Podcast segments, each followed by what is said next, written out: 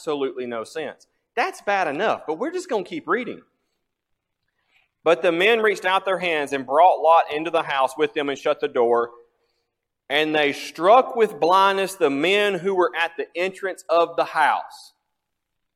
That did it, right? That's basically our modern day version of pepper spray, except these men literally couldn't see. Struck them with blindness.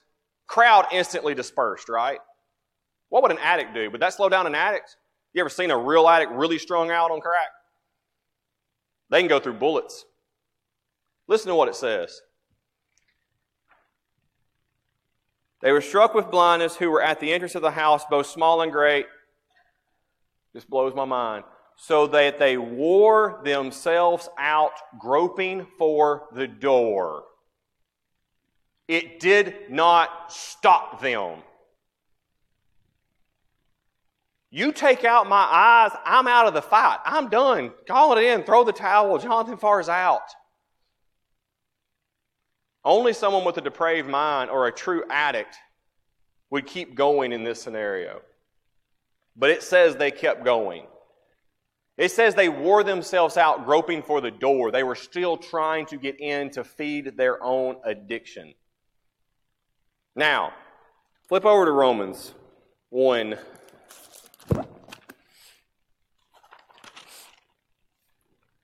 Romans 1, verse 18.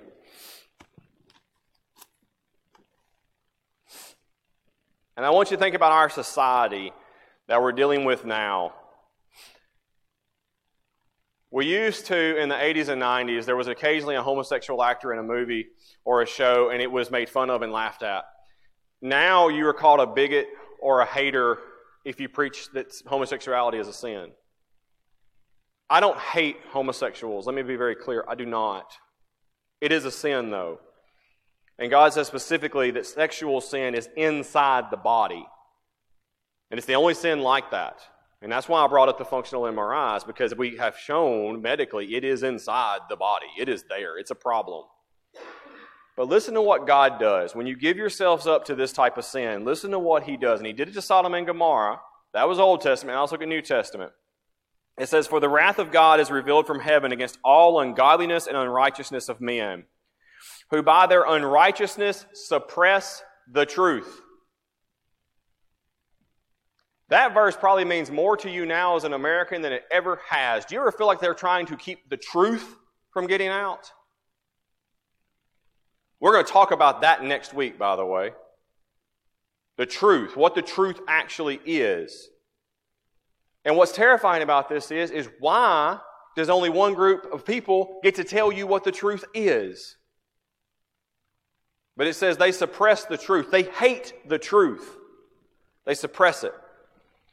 Verse 19 For what can be known about God is plain to them. That's why they're so angry. It's why they hate Him so bad. See, if you don't really believe in God, there's no reason to be angry at Him. But they hate Him. How can you hate something that isn't real? They hate him. It's plain to them because God has shown it to them. Verse 20, for his invisible attributes, namely his eternal power and divine nature, have been clearly perceived ever since the creation of the world in the things that have been made. In other words, the world declares this to them, the earth, the creation does. So they are without excuse. So if they can't control themselves, who are they going to blame for their problems? You. It's your fault. You hater. You're the bigot. You're the bad person. You should accept me the way I am. Keep going. For although they knew God, they did not honor him as hearts were darkened. Claiming to be wise, they became fools and exchanged the glory of the immortal God for images resembling mortal man and birds and animals and creeping things. They started to worship the creation. Environmentalism used to be don't litter, pick up your trash. That's not what it is anymore. I don't even know what it is now. Just whatever's currently defined as something. What amazes me is they always go straight to global warming, and I'm like, no duh. Everyone knows there was an ice age. Antarctica has grass under it. It's supposed to thaw out at some point. But they have no faith that a polar bear can survive. No faith. If it melts, they're dead. They're just going to die in the ocean. There's grass under there. I don't know how it works, but I'm not worried about it because I go who made it. God made it. It will work. And by the way, I don't know where the ocean's going to end up, but I bet it's going to end up about where it is because he says he's going to make it stop where it's supposed to stop. Probably just going to rain more. Seems like it does that now. Right? Verse 24 Therefore, God gave them up. Here we go. In the lust of their hearts to impurity, to the dishonoring of their bodies among themselves, because they exchanged the truth about God for a lie, and worshiped and served the creature rather than the Creator, who is blessed forever. Amen. We are seeing idolatry in the forms that we have never seen it in this country now. And I'm telling you, it's it's disguised as environmentalism, is what it is. But that's what it is. They are worshiping the creation, and they actually like the creation more than their fellow human beings. There are people that literally believe human beings are a plague on the face of the earth. We are not. We know according to Genesis, we're designed to do one thing that's to protect the earth and take care of it. We do our job, we don't have nothing to worry about. That's different than trying to kill off human beings because we need less of them. That's foolishness, by the way. Absolutely foolishness. Let's keep going. For this reason, God gave them up to dishonorable passions pornography, pedophilia, homosexuality, wanting to break down someone's door even after you go blind. For their women exchanged natural relations with women and were consumed with passion for one another. Wait, I read that wrong. I'm sorry. For their women exchange natural relations for those that are contrary to nature. And the men likewise gave up natural relations with women and were consumed with passion for one another. Men committing shameless acts with men and receiving in themselves the due penalty of their error.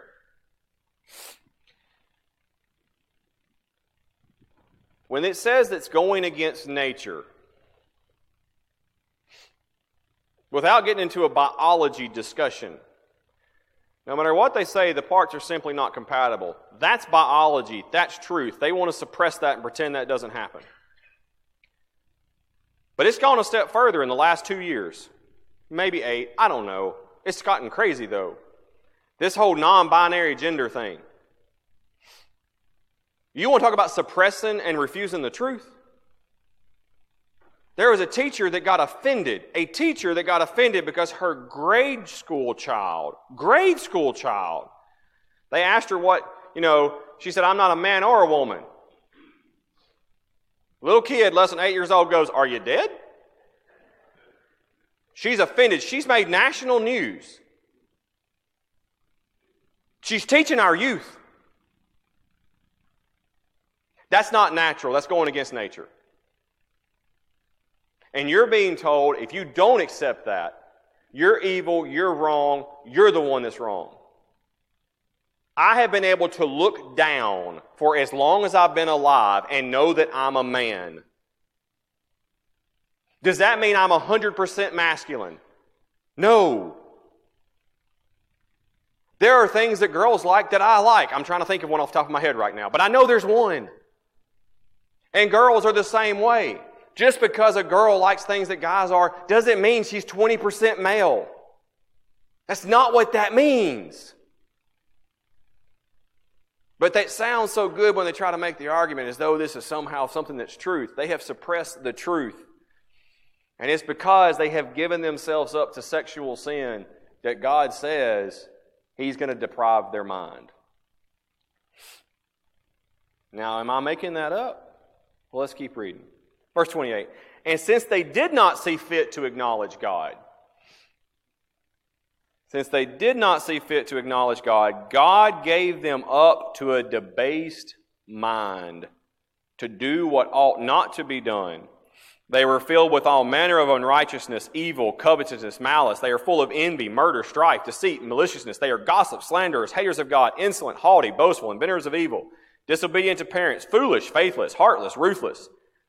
Though they know God's decree that those who practice such things deserve to die, they not only do them, but give approval to those who practice them.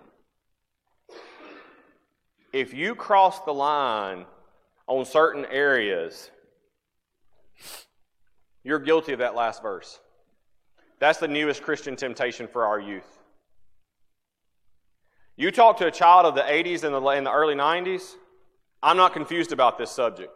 You talk to the teenagers in there right now, they don't know what they're supposed to say. You talk to our college age kids, and it will terrify you.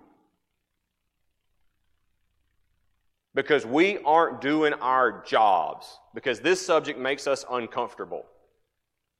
Well, it doesn't make the depraved minds uncomfortable. So, who are you going to let win?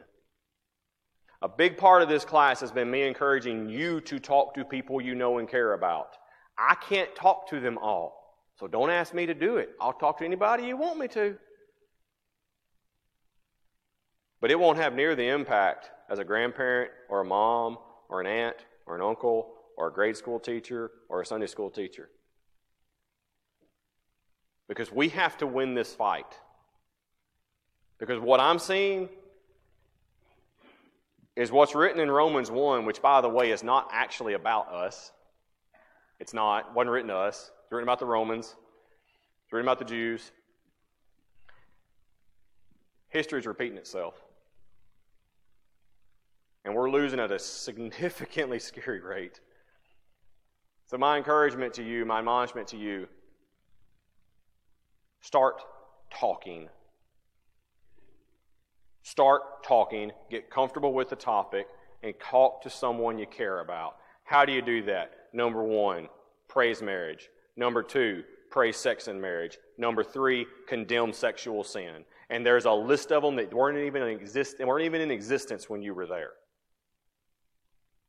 There was no sexting when I was growing up. Girls didn't send pictures of their boobs to guys when I was growing up. That happens now, all the time. And it goes with guys too. You need to talk to your teenagers about that. It's a big problem. Talk to them. I would much rather them be uncomfortable with you driving down the road than get that first one and Satan plant that first seed of depravity. They need to know what to do when it hits their phone because it's going to hit their phone. Don't pretend like it won't. Thank you so much. See you next week. God bless you all.